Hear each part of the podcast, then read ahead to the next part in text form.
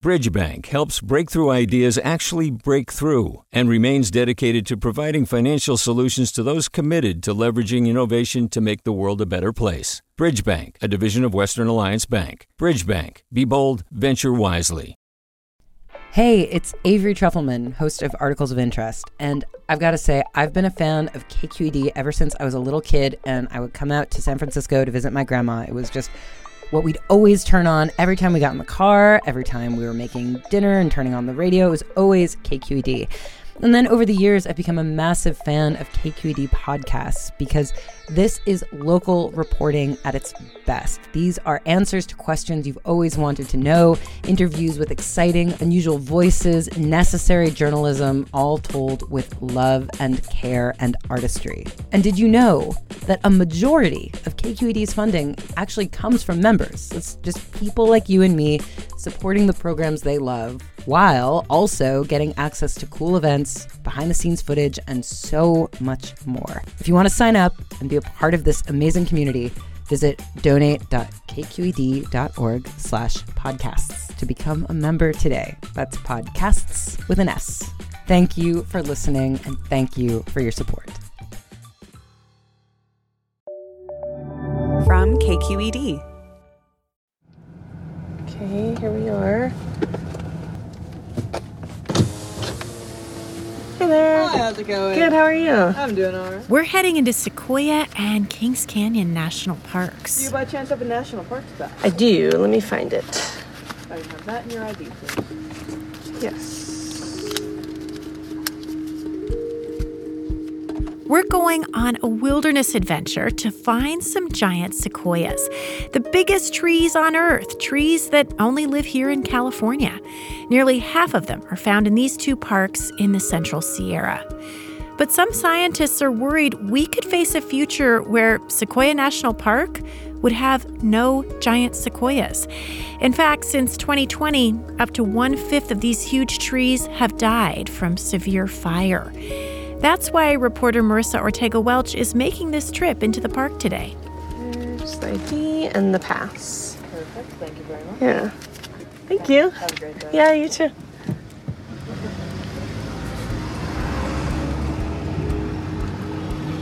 The national park wants to replant giant sequoias in the wilderness. But some people say that goes against the very definition of wilderness.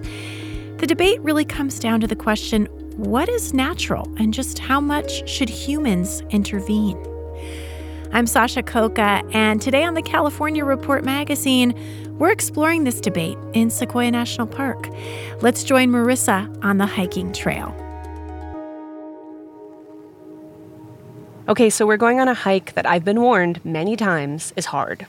where the trail ends, the official trail is down here, and then we start on these zigzags going up. We're headed off trail to a remote, rugged part of the park, which is kind of the whole point. And I can actually pull out a map. This is the person I'm relying on not to get us lost. And then will you say your name and your title? Yeah, this is Andrew Bishop. I'm the restoration ecologist at Sequoia and Kings Canyon National Park. We're heading to Board Camp, the name of a grove of giant sequoias that burned in the 2020 Castle Fire. I'm excited Okay. Yeah, yeah same here. and nervous. Luckily, Andrew puts me at ease right away. I didn't mention rattlesnakes. Oh. In the lower elevation part of this hike, there's a good potential for rattlesnakes. Plus, there's poison oak and these annoying flies that keep getting in our face. The sunglasses are helping for the face flies, Oh, good. just for the record. yeah, no, that's good. I don't normally wear sunglasses at 7 a.m., but. I'm here today because I have a sort of obsession with wilderness. I've been hiking and backpacking in wilderness areas from California to Alaska for the last 20 years. And so questions about what's happening to wilderness in our changing planet matter to me, not just as a journalist, but personally. Technically, almost as soon as we leave the trail today, we're in what's called the John Krebs Wilderness Area.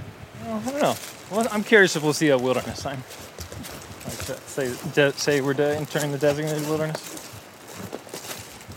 Yeah, well, let's pause if we do. I love those signs. It's like nothing says wilderness like a sign. The fact that we're in an area designated as a wilderness is really important to this story. Wilderness areas are the most protected public lands in the US. Maybe you've been to Yosemite Valley. You drove there or took the bus to see Yosemite Falls or Half Dome. But if you kept heading further on the trail, away from a road, within a few miles you'd enter into one of these designated wilderness zones. Starting in the 19 teens, as roads and buildings sprung up in national parks and forests, environmentalists called for halting development in some areas. A wilderness is an area where the earth and its community of life are untrammeled by man, where man himself is a visitor who does not remain. And in 1964, Congress passed the Wilderness Act. An area of wilderness is further defined to mean in this act an area of undeveloped federal land retaining its primeval character and influence, without permanent improvements or human habitation, which is protected and managed so as to preserve its natural conditions. Generally speaking, ecologists like Andrew can only do restoration work in wilderness if the damage they're trying to restore was directly caused by humans. So, like pulling out invasive plants introduced by pack horses, or restoring a meadow that was impacted by an old trail. But now, with climate change, every part of the planet is affected by humans, even wilderness. And so, Sequoia National Park is a fascinating example in a growing debate. How much should people intervene to restore wilderness? A couple miles into our hike, Andrew and I stopped to look up the steep canyon where we're headed. We'll kind of go around the back a little bit and over a ridge that you can't quite see from here. And that's where board camp is. And we can see burned trees. I see a bunch of, I mean, I think I'm just seeing skeletons of trees up there, right? Yeah, this fire just ripped up that. You can imagine that's where we really saw high severity fire in, in the castle fire. The strategy for over the last hundred years has been to put out wildfires in California to protect homes and timber. Right in this valley, fire crews extinguished dozens of lightning fires over the years. But fire is important. Without it, small trees and shrubs grow unchecked, like matchsticks waiting to be lit. All that fuel on the ground, plus a hotter and drier climate, means California's fires now burn hotter and faster and bigger. Like the Castle Fire, which was started by lightning in August of 2020 and burned for months. In the moment of the fire, it's very hard to know what you're going to find afterwards. This is Christy Brigham, Chief of Resource Management and Science at Sequoia and Kings Canyon National Parks. As the fire kept spreading, she checked on the sequoia groves, the way you might check on a loved one after an emergency. It's smoky, you don't know what's happening. So we were getting these different reports. I was calling people who had connections and, like, has anybody seen this grove or that grove? As a biologist, Christy knows that giant sequoias need fire. The heat from the flames below triggers the cones to open and drop their seeds, and the fire clears the ground of underbrush and creates soft mineral soil, perfect growing conditions. But with the castle fire, Christy started getting signs that something wasn't right. She was downwind in the town of Three Rivers. Large chunks of sequoia needles were falling on the gr- on the ground in Three Rivers. And so those were um, indications when the fire was burning that um, the fire was destroying a lot of sequoias. She knew this meant that the fire was burning hot enough to reach the needles of the world's biggest trees. As soon as winter was over, Christy assembled a crew to hike out to the Board Camp Grove, where Andrew and I are headed. Which was in in itself a, a journey because uh, none of us had been there before. The group climbed over burned down logs and bushwhacked through chaparral to survey the fire's effects. It was terrible. It was really, it was like the surface of the moon. There was nothing alive. The fire had, in fact, reached the seed cones in the tops of the giant sequoias and killed off most trees entirely. And so at that point, we thought we're going to have to come back out here. There may not be sequoia seedlings here because of the way the fire burned. That's when Christine and her team started to plan.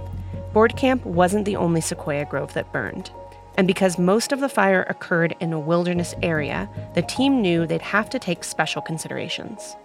The Wilderness Act asks land managers to not trammel the land unless absolutely necessary. And trammel's kind of a beautiful, poetic, old timey word, but what it's been generally interpreted to mean within the Wilderness Act context is that we're supposed to let nature take its course. Humans aren't supposed to hinder or interfere with natural processes. But another one of the wilderness characteristics is that the area is to remain natural. To have a place that's allowed to change and evolve and um, undergo the, its natural evolution. But that is really not what we're seeing with wildfire in California and with these impacts to these sequoia groves. Christy and other scientists agree that even though this fire was started by a natural cause, lightning, the severity of the fire was a result of human causes. They're driven by 100 years of fire suppression, which were poor decisions that we made as managers and made worse by climate change driven hotter drought.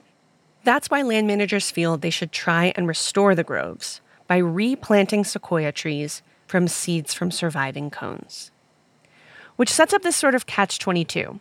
If what happened in the sequoia groves, the burning down of thousands year old fire resilient trees, wasn't natural and the park wants to restore the groves, it might need to do a little bit of trammeling.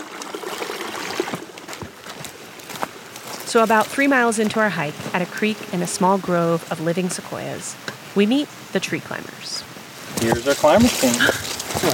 Howdy. Hi, welcome to Cedar nice Flat and- Grove. yeah. Thank you. This is Marissa. Hi, Marissa. Steen. Nice to meet you. Good to meet you too. This is Steen Christensen. Steen is the, the leader of this wonderful outfit doing the Yeah. cone collecting. This is the crew. So Nick and Eli are from Minneapolis. Kai is from Germany. Matt and Justin are from Oregon. They've been camping out here for days, and respectfully, they look like it. Steen's shirt sleeve is ripped and his socks are mismatched. We have the, the flies have been Oh, just there, yeah. unreal. The park contracted with Steen and his team of tree climbers to spend the summer climbing giant sequoias, collecting seed cones from living trees. And we can show you what we do. One of the climbers, Justin Marble, is going to harvest some cones from one last tree. He pulls on a climbing harness and attaches himself to a rope that's already been set up. So I have a foot ascender and a knee ascender. So it allows me to basically walk up the rope. I give him my extra audio recorder, which he puts in his pants pocket. Here we go. Justin starts pulling himself up the rope and he's moving fast. Pretty soon, he disappears into the canopy. Woo! Finally to the first branch. Okay. Onward and upward. There we go. Easy picking right here. All right, I'm headed down. Stand clear. Yeah, you can come closer. How'd it go? Good. Here, I can show you what I got. Just got a few cones here. If you can break these apart, you can kind of see. There you go. That's what they look like. Oh yeah, there's the little oatmeal flakes.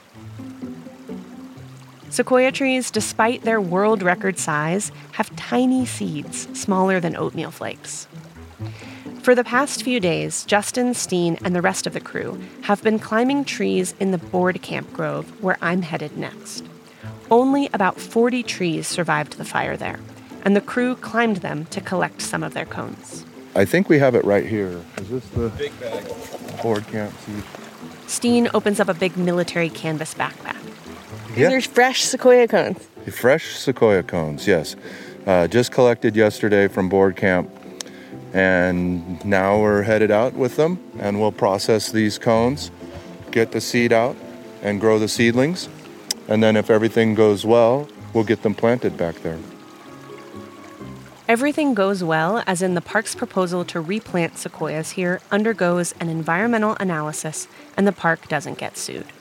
See, their plan has some opponents, and it turns out Steen just met one of them a few days ago. When we got here, we were camped uh, at the South Fork campground, and there was a fellow there came over and asked a little bit about us and where we were going. And Turns out that he was with Wilderness Watch. Renee Voss? Yeah. Guess who hiked out with us? Okay, I know Rene Voss because he's been a vocal critic of the park's plan. Last night in my motel room, I was reading an article by him about why the park shouldn't replant giant sequoias here. And now it turns out he and Steen were hiking together a few days ago, like being stuck in a proverbial elevator with someone you don't agree with. I pretty much spent half the day with them. This is Renee Voss. He's a natural resource attorney and on the board of Wilderness Watch, a national organization that advocates for wilderness protection. He just happened to come check out the project area a few days ago. I pull into the campsite. Uh, across me, there's a bunch of really burly guys that look like they know what they're doing out in the wilderness. It was Steen and his crew. And it, you know, I, I struck up with some interesting conversations with these guys, and these these guys are all diehard environmentalists. So I mean, we we had a, something in common. Renee says the replanting work, with all the boots on the ground and equipment required, will trammel the grove. Plus, the park plans to lower materials using a helicopter. So that means cutting down a bunch of trees. But Renee's main issue with the proposal is he believes planting trees in a wilderness is a violation of the Wilderness Act. We don't need gardening in a wilderness. We need wilderness to be left alone for its own devices. Renee says for park managers to go in and restore after this fire, as tragic as the loss of the sequoias may be, sets a dangerous precedent of imposing our human beliefs about what this area should naturally look like, rather than letting nature take its course. And it could open the door for land managers across the country to be able to intervene in wilderness. But I have to ask Renee given climate change, can humans afford not to intervene? Sequoia National Park may no longer have sequoias, and Joshua Tree National Park may no longer have Joshua trees. And that is Glacier National Park is probably not going to have glaciers one of these days. For example, um, I mean, we can't create, we can't intervene on that one, right? but you know, it is. It, you know, where do we draw the line? I mean, uh, climate change is affecting every ecosystem. We can't go down the line and try to fix the ecosystems that are caused by climate change because climate is going to continue changing unless we solve the climate crisis.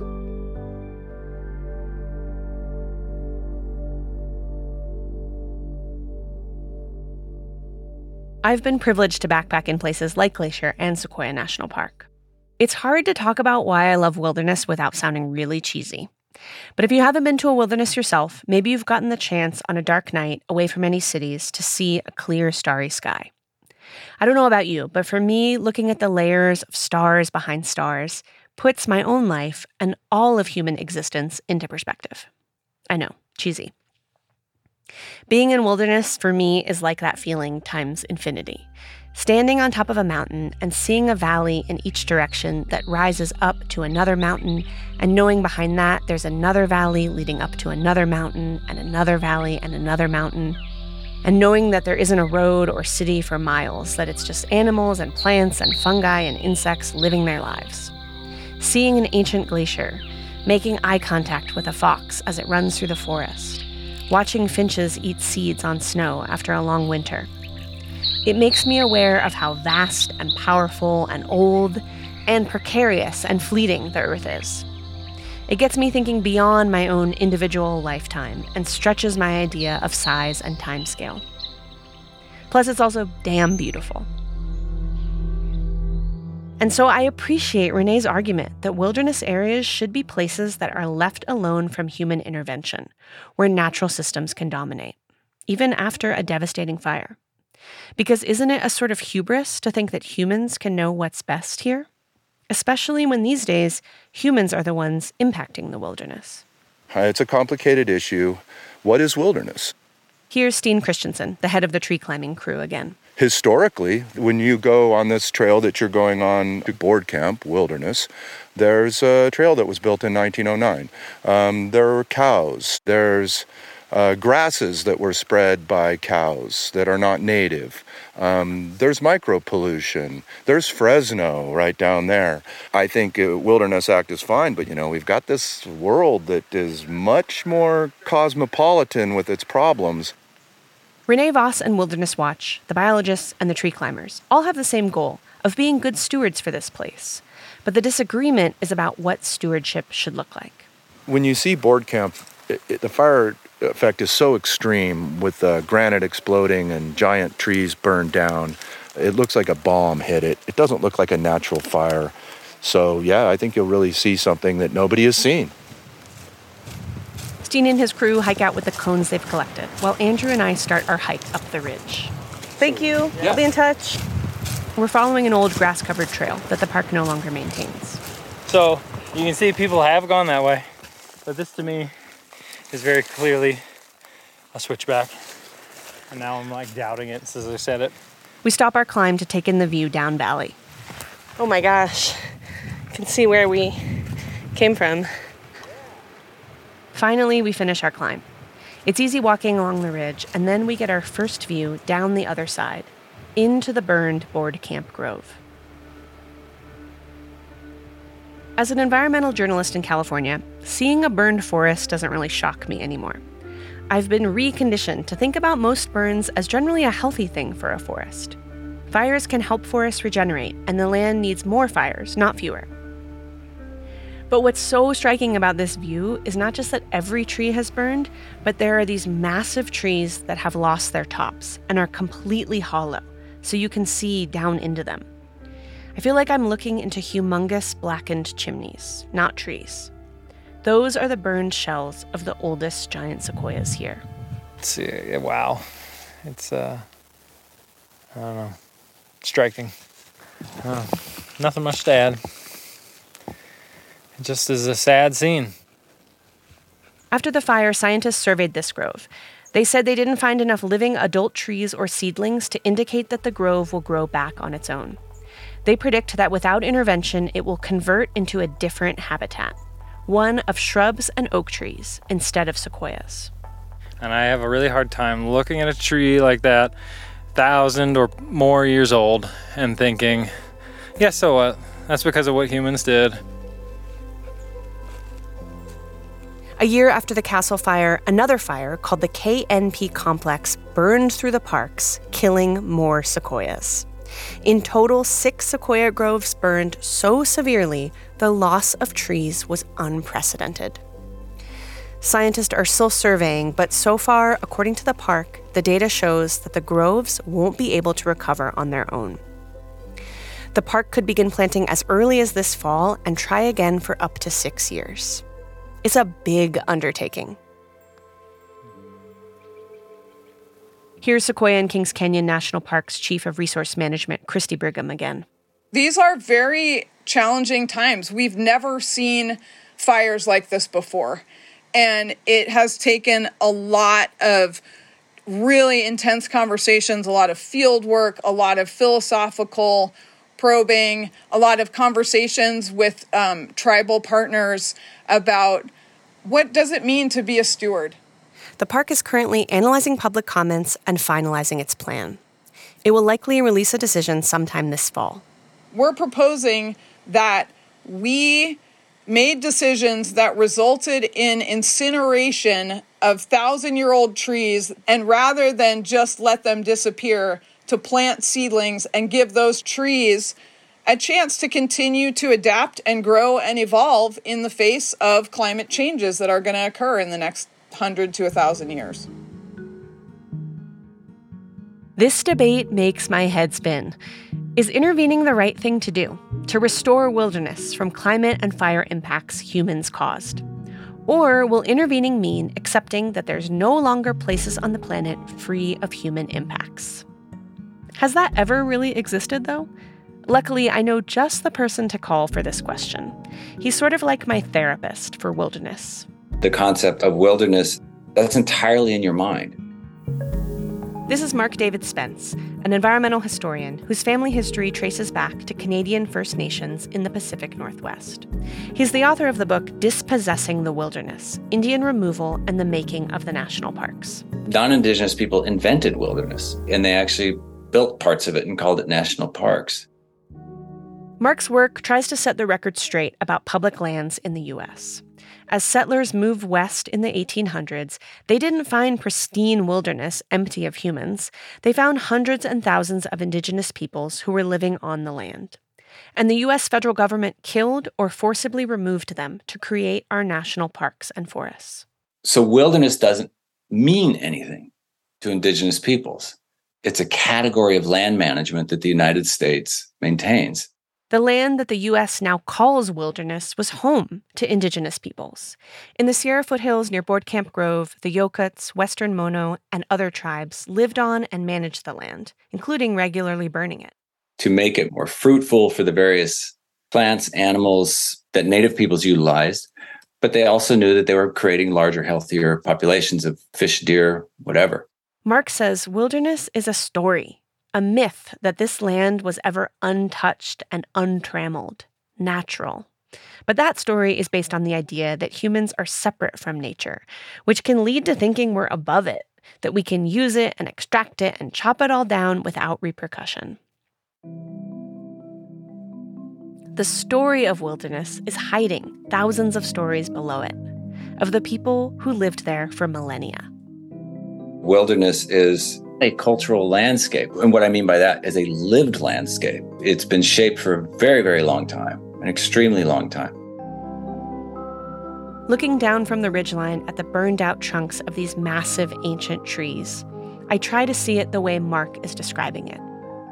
Not just valley after mountain after valley after mountain with no trace of cities or roads, but as a lived landscape, full of history and stories.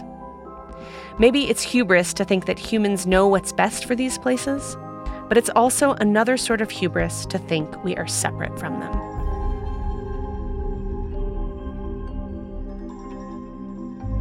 For the California Report, I'm Marissa Ortega Welch in Sequoia National Park.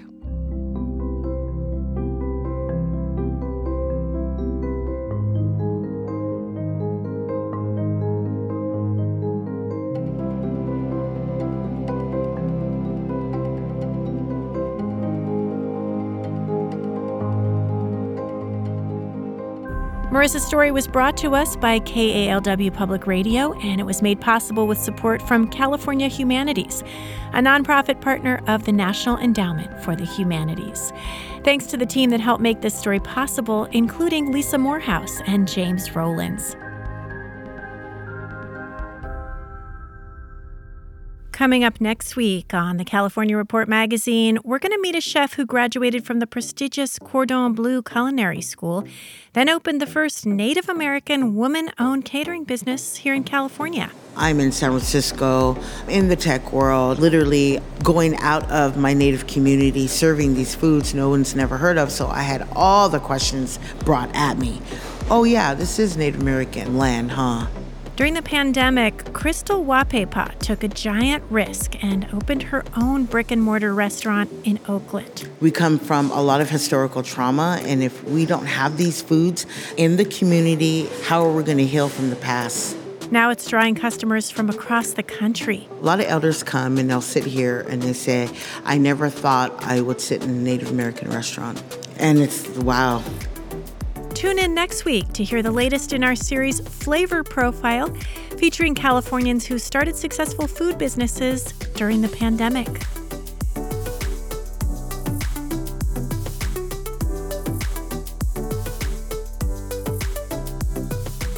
The California Report magazine is a production of KQED in San Francisco. Katrina Schwartz is our interim senior editor.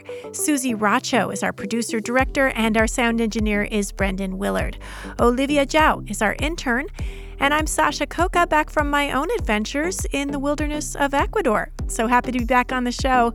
This is the California Report magazine. Your state, your stories.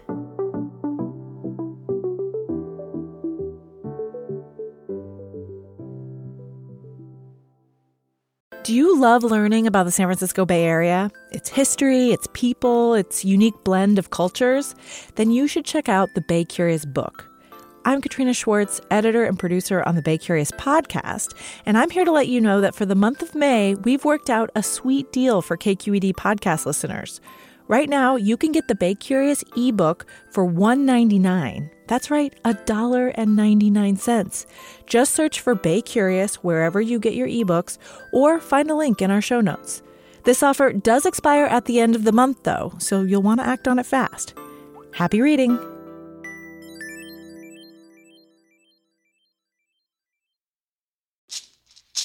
Hey, it's Glynn Washington from Snap Judgment. And if you love what you're hearing, and I know you love what you're hearing, please consider becoming a KQED member. Get special access to cool events, behind the scenes footage, and so much more. Plus, you'll sleep better at night knowing you did your part for the community you depend upon. It's in you. Please be in it. Visit donate.kqed.org slash podcasts to sign up now. That's podcast with an S. Thanks.